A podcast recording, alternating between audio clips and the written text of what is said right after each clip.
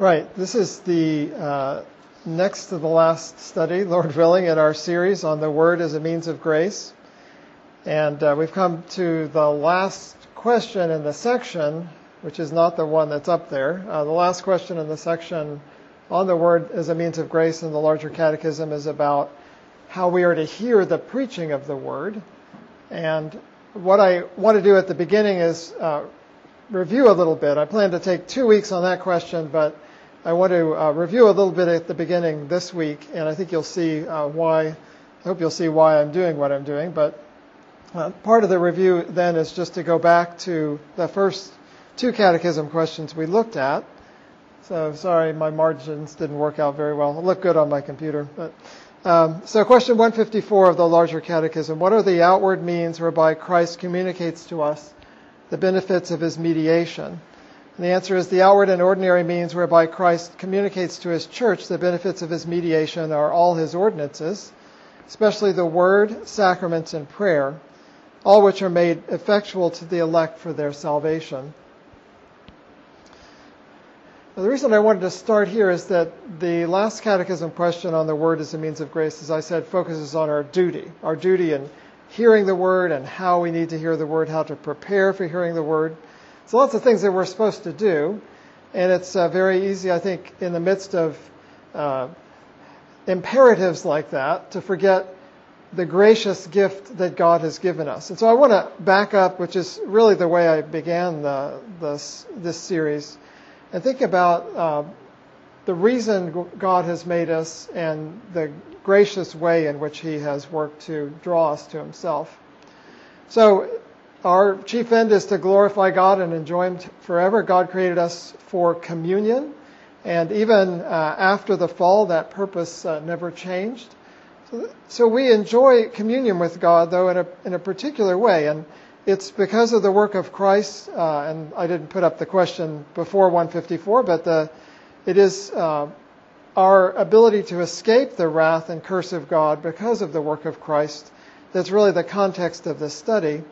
So the question is, well, so how does that how does that come to us? If if uh, God has destined us for communion with Him, if His purpose is to draw us to Himself, if He has loved us so much in that that He has uh, sent His Son to be our Savior and given us His Spirit to have communion with Him.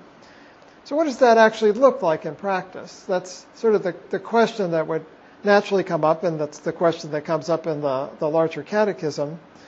And that's the answer is basically question 154. What are the outward means whereby Christ communicates to us the benefits of his mediation?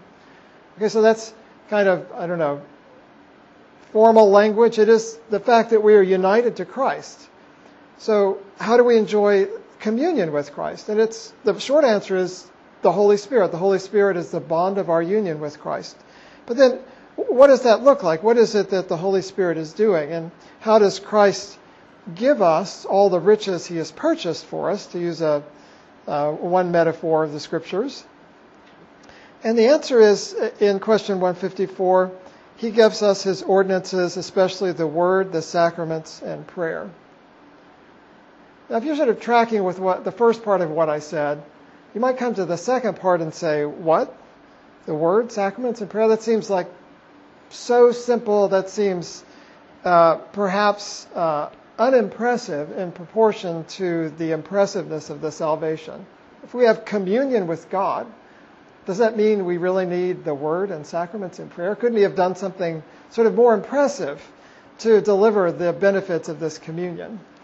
And I, uh, I made this point in the introduction, and I, I want to make it again. One of the main things that we may be tempted to do, if not consciously but unconsciously, is to sort of, in that way, despise the means that God has appointed. And I mentioned before this uh, this account of uh, in 2 Kings 5 of uh, Naaman. So Naaman was the commander of the army of Assyria, but he was a leper, and uh, so he he heard from uh, a maid servant who was from Israel about this this guy Elisha in Israel who could heal people, and so his king said, sent a you know letter to the king of Israel and said, I want you to heal this guy, which is a really it's a it's this sort of typical Jewish sense of humor. It's very subtle, but you know, like, whoa, what am I supposed to do here? So, but the point of the story I want to focus on is that, you know, uh, Naaman goes there and uh, he says he wants to be healed. Elisha doesn't even come out to see him. Elisha sends a messenger to him, says, uh, Go bathe in the Jordan so many times and you'll be healed. And Naaman's reaction is exactly this despising of the means. It's like, I thought he would do something impressive, he says. You know, he's going to come out and wave his arms over me and say something. And, and, and besides, you know, our rivers in Syria are a lot better than the Jordan. If I want to take a bath, I could go back there. Why do I, why do I need to do that? And what's really interesting about this uh, passage, which I only noticed in rereading it yesterday, is that it's his servants who say, But Elisha promised that you would be healed if you did this. And that's what convinced him. He said, okay, I'll do it. And of course, he was healed, and there's, there's a lot more to the story than that. But it's, it's striking that it's, it's the simple word of promise and the response of faith which is willing to say, okay, if you say you're going to bless me by this means, I'll believe you, and I'll make use of it. And that's the, the, uh, the way we need to approach the means of grace also. There may be times when we don't think, you know, that gathering in an auditorium with other people to hear a message about the Bible is really the best way to help us.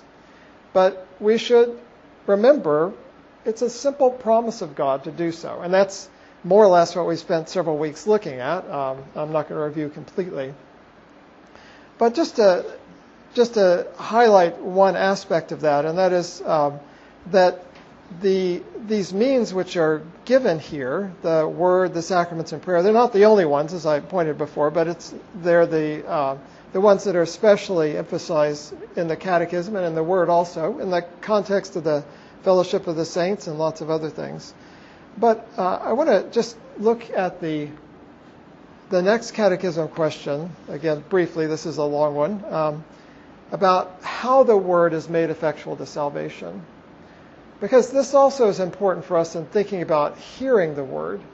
So what are all the things that God has promised to do as He works through His Spirit by the word? It's a very impressive list, right? It starts with the beginning of uh, making, enlightening us and convicting us and humbling us. If you want to think of that as the beginning of the Christian life, it's actually over and over in the Christian life. But He drives us out of ourselves, draws us to Christ he conforms us to His image. He subdues us to His will. He strengthens us against temptations and corruptions. He builds us up in grace and establishes our hearts in holiness and comfort through faith unto salvation. So just let those things uh, sink into your mind. We, we spent uh, some a fair amount of time discussing those, but those those are the things that God has promised in His Word, and it's only a summary of a lot of different passages of Scripture, that the Spirit will do, especially by the preaching of the Word. That's what it says here. Especially the preaching of the Word is an effectual means. It's, it's what God does to accomplish His purpose in giving us communion with Christ. That is, in bringing us to glory, to that final uh, fruition of all things in, the, in beholding God in eternity forever. So again, I want to emphasize this even though we talked about it at the beginning because when we start to talk about our duties and we say things like, okay, well, you know, you sort of need to get your house in order before you come to church and, you know, you need to do this and do, do that. Well, then it just sounds like, okay, God put all this stuff on us to do and, you know, what has He done for us? But it's really completely the other way around. It's, it's God's grace in drawing us into communion into his own life. And it's the work of the Spirit throughout. All of this is the work of the Spirit to uh, bring us the benefits of Christ's mediation. That he, he is the one who reveals Christ to us and causes us to enjoy Christ, you might say, in uh, all of these ways. So I, I, I thought that sort of review, we talked about this before, and I tried to bring that up again and again, but is especially important when we come to our duties and hearing the word. It sounds like, okay, I got to go to church and sit through this lecture or whatever. That's not what it is, but it is easy to forget um, the uh, importance of that. So, in short, the, the Catechism is really saying that God works in a in a gradual way in us. He, he, can work in very sudden ways over the course of the Christian life, and certainly in regeneration, he works in a in an amazing way uh, at the beginning. But you know, it's it's the kind of thing where it's a week by week growth, where you may feel like you're not going anywhere, or maybe you're going backwards, and that's why the use of the means requires uh, faith, like just like Naaman's faith to believe the promises of God, and it also requires repentance of, you know, our sort of despising the means, whether consciously or unconsciously, and and turning away from uh, a false attitude toward God's word and uh, the preaching of the word. So that uh, that's a, a, longer introduction. Today I'm only planning to cover like the first third of the actual catechism we're going to talk about, but I I want to um, read that now and then uh, look at a scripture passage, and then we'll get out of the introduction. Uh, this is a really long introduction, but. Um, here's the question then, the last one in this section, as I mentioned, uh, which is um, what is required of those who hear the word uh, preached? So let me read it. As I said, we're only planning to cover today the first part of it, but the answer is it is required of those that hear the word preached that they attend upon it with diligence, preparation, and prayer, examine what they hear by the scriptures, receive the truth with faith, love, meekness, and readiness of mind as the Word of God, meditate and confer of it, so that means discuss it with others, hide it in their hearts, and bring forth the fruit of it in their lives. By the way, the shorter catechism, as the name implies, has a shorter answer to a very similar question and is very memorable. Uh, it's, a, it's a good uh, sort of summary of that uh, larger catechism answer. So, to think about this in terms of the uh, biblical imperative, I'd like to turn to uh, Luke chapter 8. We'll look at uh, verses 4 through 14. Uh, sorry, 4 through 18.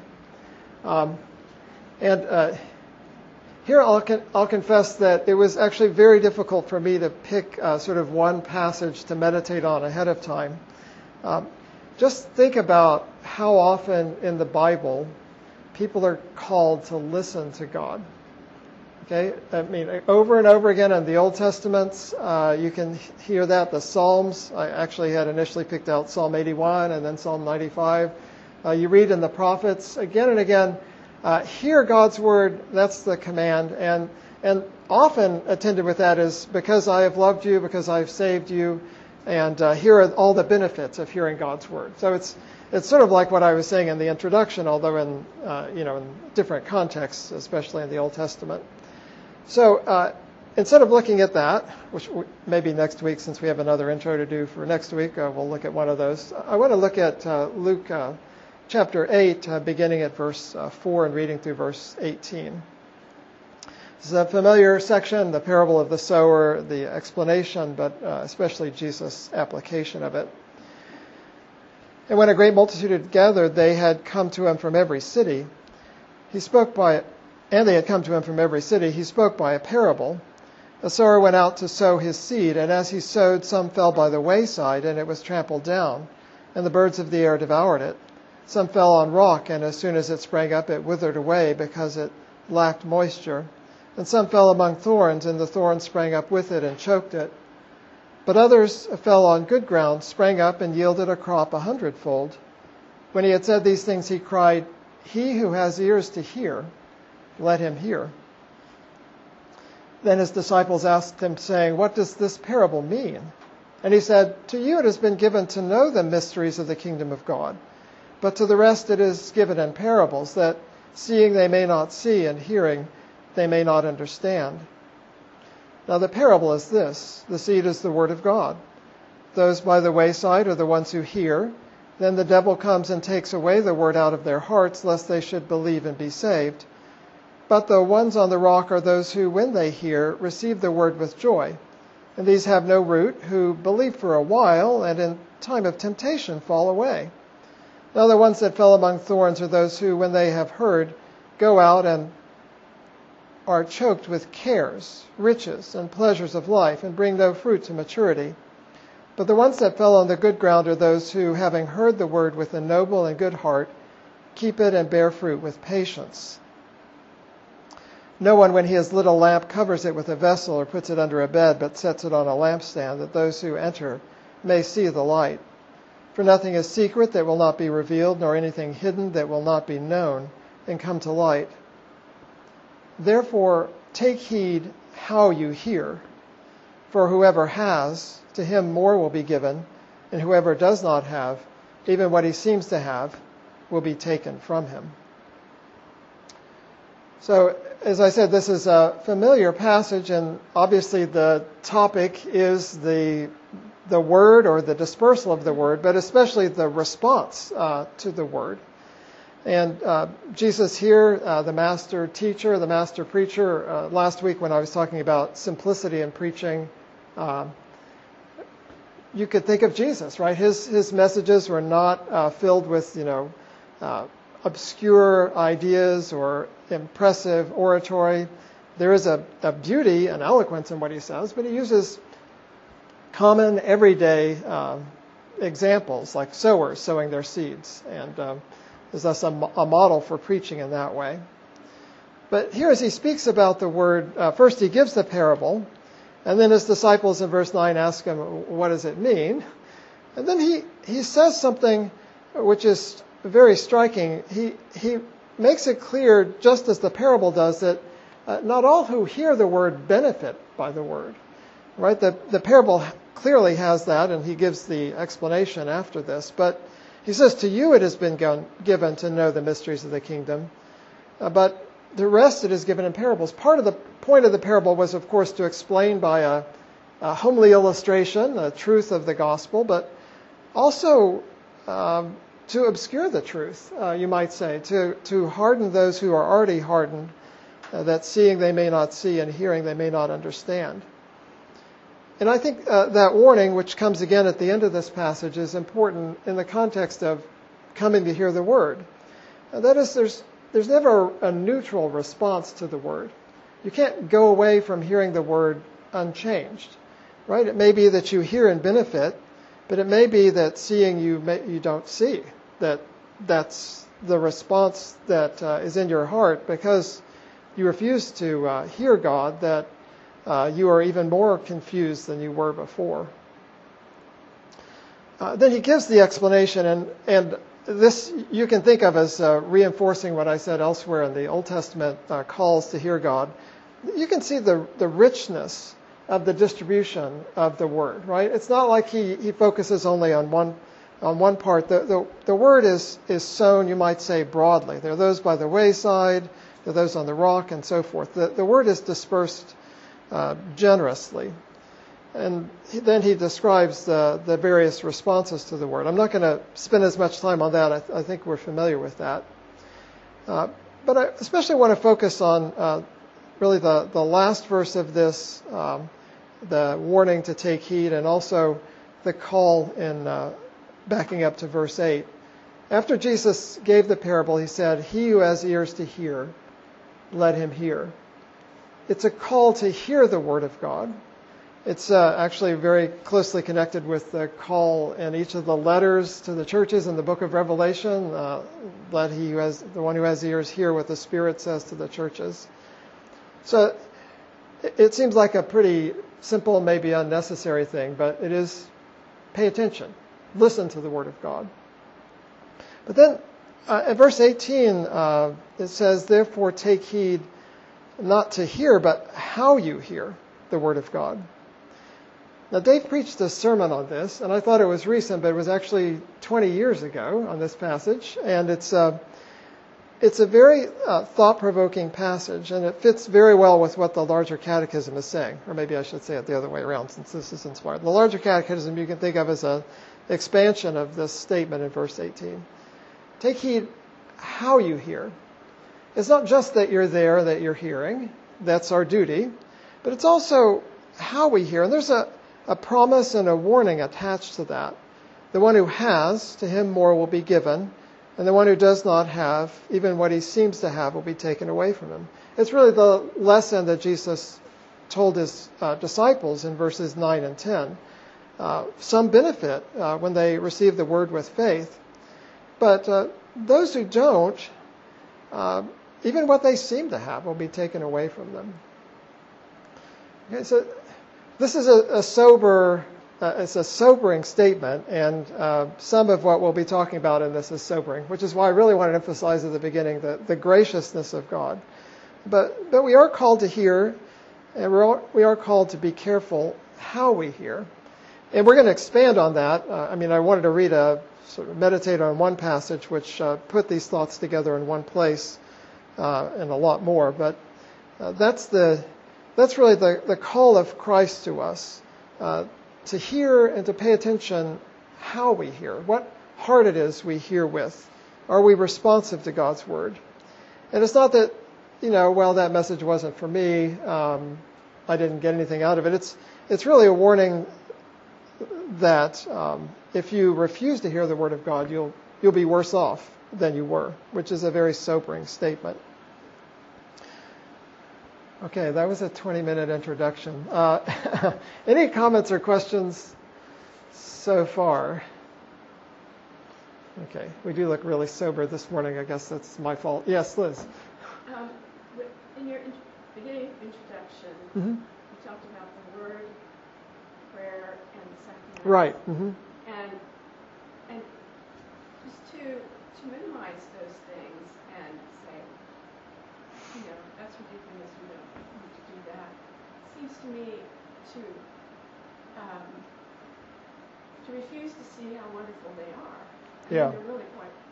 It's quite wonderful. We have the Word of God. that God has spoken to us. That has been preserved all these many years. That that we have the means to approach the Father through the Lord Jesus Christ. That um, that and that we have the sacraments to speak to us through visible means, through, Right. through uh, tangible means. Those are not that, those are not simple things. No, they're not. Um, yeah, you've been indoctrinated or catechized or whatever the right word is. No, that, that's that's right. Uh, uh, you know, the river of Jordan was better than the river of Syria for that purpose because God had appointed it to that end. And the same thing with the ordinances that God has appointed. Um, as I mentioned before, you know, there's there's this phrase in the Heidelberg Catechism: we shouldn't be wiser than God. God, but God has graciously explained the benefits that we get, and that's what you're talking about. And he, there are rich promises attached to it, uh, to those. Thank you. Other comments? Alan, Yes. uh, when you were mentioning this loathing the word and I was also wondering about the worship, other, uh, other ways where a lot of things are added, like smells and does. and, Yeah. uh, So is that, I yeah. What were you- well, I was just, I mean, that seemed to me to be enough, that's what I first thought of when you, you thought about, you know, making these some kind of small matter, something impressive.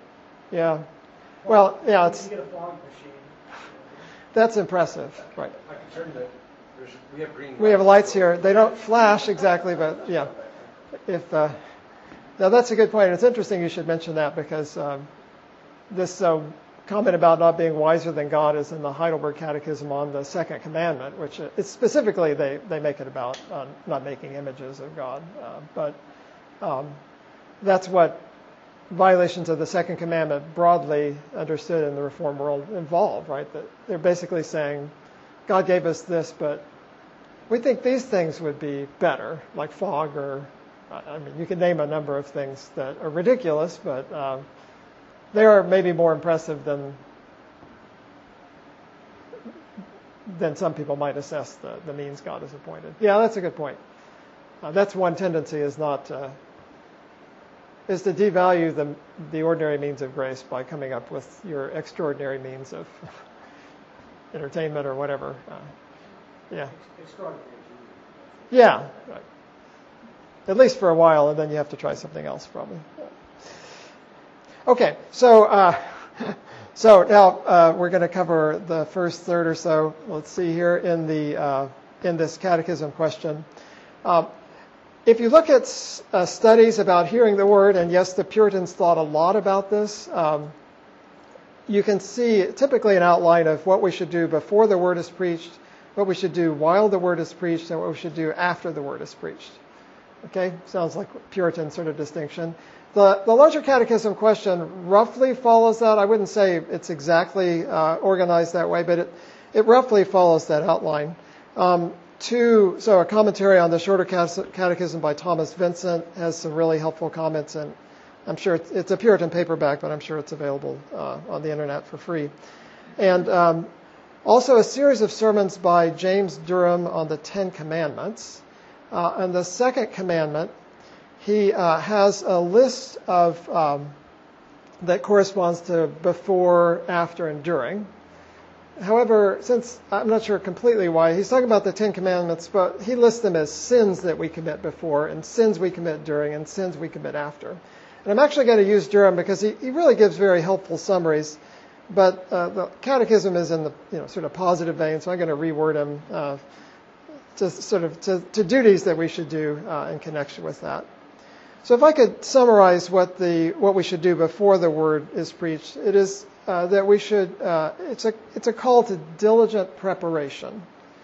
Okay, so um, you know if you want an analogy, if if you're going on a trip and you're going to visit some historic site, say maybe a you know a, a Civil War battleground or something like that, you would do some things ahead of time to get ready. You'd do some reading. You would try to map out what you're going to do. Uh, you would make plans for your trip. Uh, it's it's something like that in terms of uh, every Lord's Day, and especially uh, in thinking about the preaching of the Word. It's worth preparing for. Okay, that's that's really what I've tried to lead up to, and and uh, just in general terms, that's a call uh, not to be passive in receiving God's Word. Now, anyone who's ever taught students knows what passive learning is. I'm not sure passive learning may be a contradiction in terms, uh, but this is a this is a call not to be that, but to positively anticipate God's blessing on the preached word. That's the promise, and we'll we'll come back to that. But that's the promise again and again that the word preached in faith will bring uh, and received in faith will will uh, bring great blessings. So part of diligent preparation is just anticipation, thinking of the promises of God. And then, like I said, we're going to try to spill that, uh, spell that out. We may spell it out too. But um, uh, first, uh, the first point I want to consider is how we should think of coming in to hear God's word in the presence of God. So I'll, I'll read Durham. There are a couple of points that he makes in connection with this. And again, I'm, I'm rephrasing a little bit uh, of what he says. He says we should come with expectation of and longing for the presence of God and meeting with Him. Uh, that's his 11th of 12 sins. and the 12th is uh, we should come with respect, from respect to the honor of God, not out of conscience, but from, sorry, I have to do these negatives and now they're double negatives. We should come out of respect to the honor of God and out of conscience, not from custom or for the fashion. And I think custom would just be doing it out of habit. I mean, habits, good habits are good, but that shouldn't be the only reason we come. And for the fashion, uh, you know, maybe they were like the Bible Belt and people went to church just because that was the thing to do. But uh, for that, I'd like to turn to uh, Ezekiel chapter 33. Um, yeah, it's up there. Ezekiel chapter 33. Don't get a lot of scripture references to Ezekiel. This is a really uh, fascinating section of Ezekiel. I think a lot of the sections of Ezekiel are fascinating, just require some work. Ezekiel 33. So Ezekiel has been preaching. These, he's preaching to the exiles, right? So this is like the first wave of people who were exiled to uh, Babylon, and he had predicted by the Spirit the fall of Jerusalem. So earlier in the chapter, the news had reached the exiles that, in fact, Jerusalem had fallen.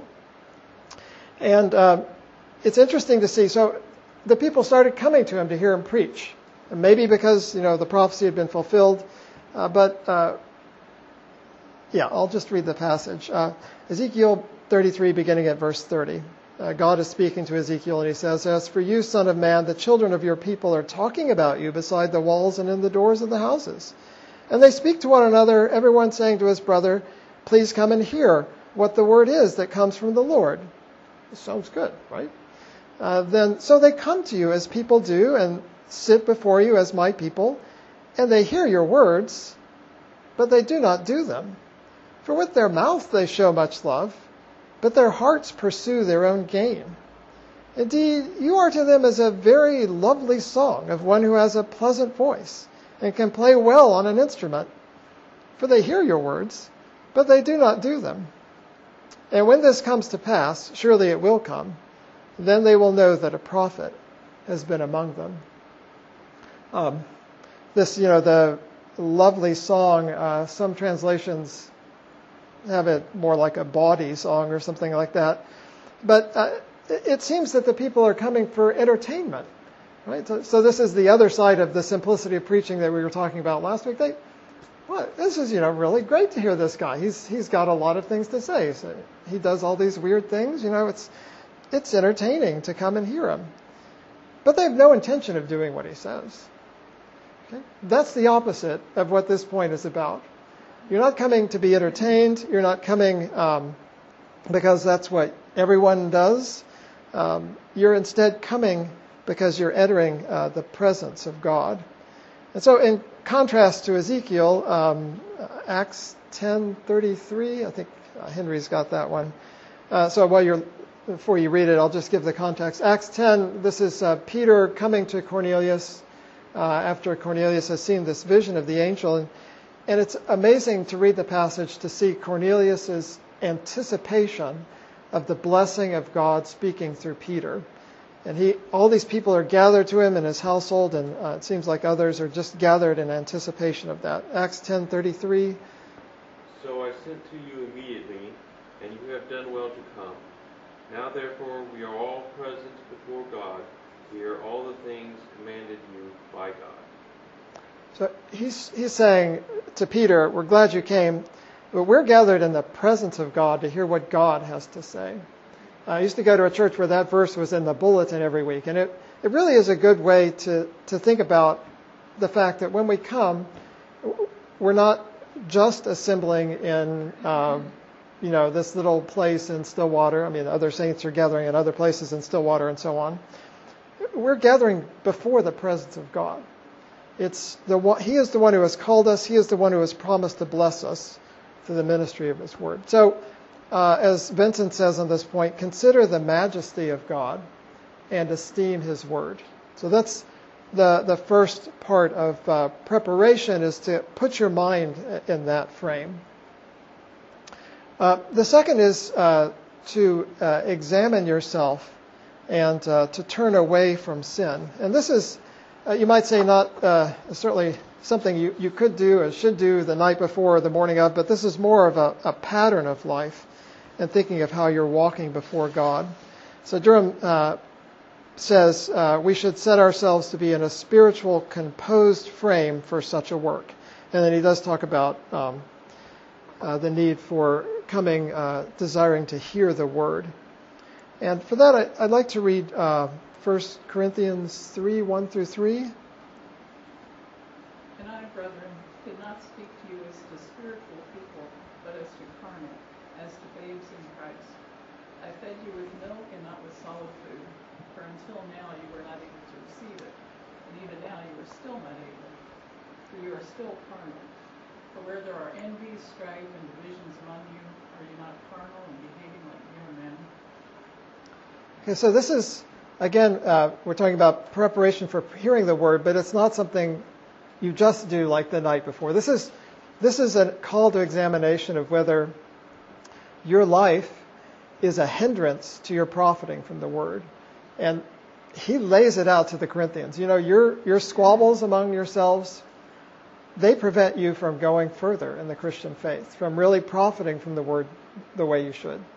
It's a very sobering message, and uh, there are others like that. That's really the sort of thing that Jesus is saying in. Uh, Luke 8 that we talked about. It's, uh, it's who we are, it's the frame of mind and the pattern of life that will also determine how we benefit from the Word of God. Okay, uh, I'm going through these pretty quickly. Um, the next one, uh, put aside prejudice. So that's uh, Durham's word.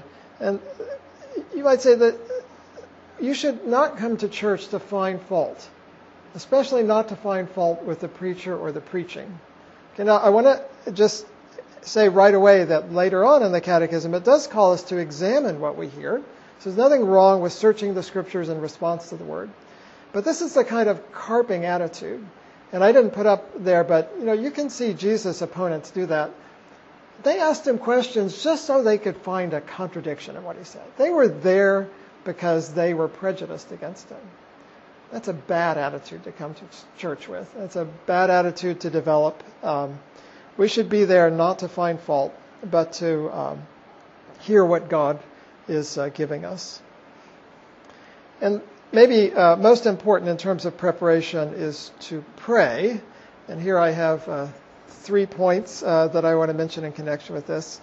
Let me let me just say here that uh, a lot of what I've been saying sounds like something that an individual would do, and it is. I mean, you have to examine our own hearts and uh, and and prepare ourselves. But uh, here, especially in prayer, you can think of including others, family, or corporate prayer for God's blessing in in the service. So the first thing uh, I would mention in connection with this is to uh, pray for God's blessing on the hearers. Uh, that means on yourself and on the others who hear the Word of God. And whenever you pray, the best thing you could do is to pray God's promises, because then you know He said He's going to do it and your faith is strengthened. So Isaiah 55, 10 and 11. For as the rain comes down and the snow from heaven, and do not return there, but water the earth and make it bring forth and bud, that it may give seed to the sower and bread to the eater, so shall my word be that goes forth from my mouth.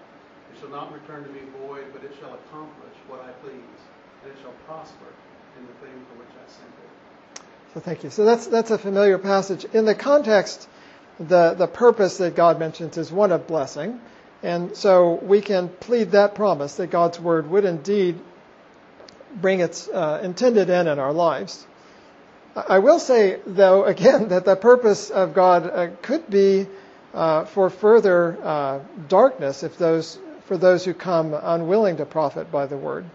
But we should pray for God's uh, blessing on the hearing of the word. We should plead that God's glory and honor are shown in the clear uh, proclamation of the word, but especially in the reception of the word uh, by God's people. Uh, we should also pray for the preacher. Okay? This is a very important thing and easy to forget, but it's it's remarkable how often the Apostle Paul asked that. So I just picked one of these references. So let's turn to Colossians uh, 4, 2 through 4 together.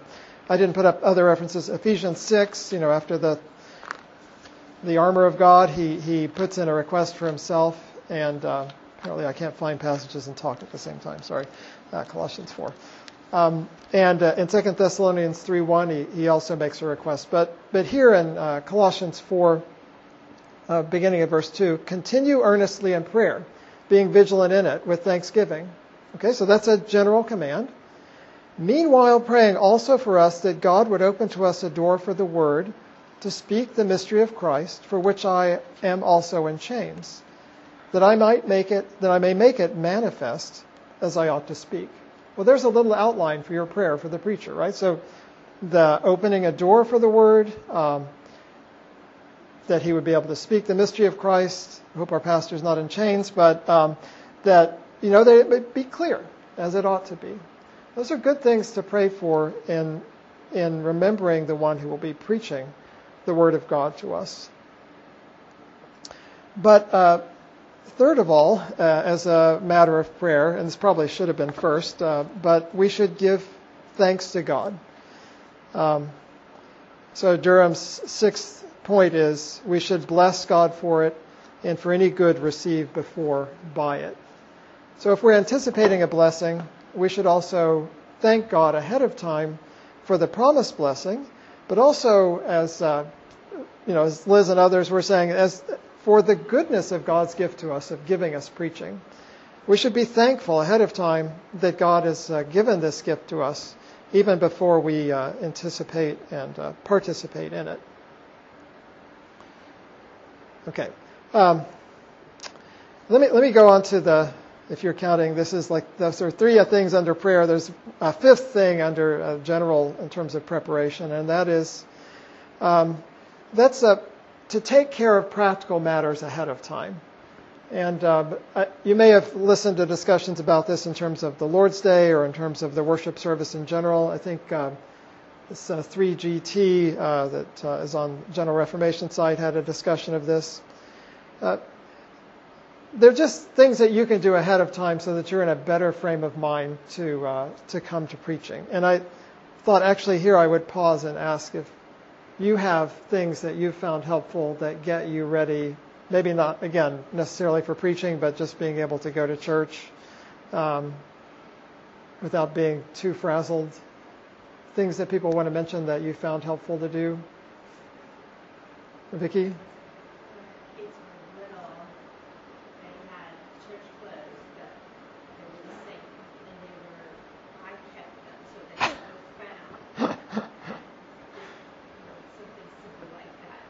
Good.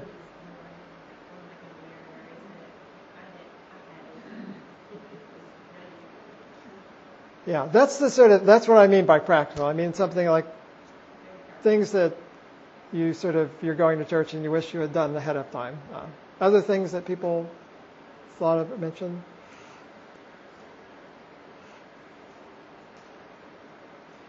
Okay. Um, uh, let me say in connection with that, um, maybe we don't have, you know, a, a, lot of small children around now, but uh, I understand that stage.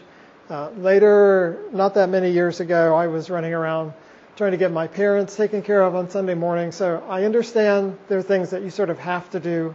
I'm not saying, you know, don't do those, but it is good to think about practically how you can get yourself uh, to church without being like so overwhelmed with all thinking about all the other things that you should have done or you know things of the week that you could have taken care of.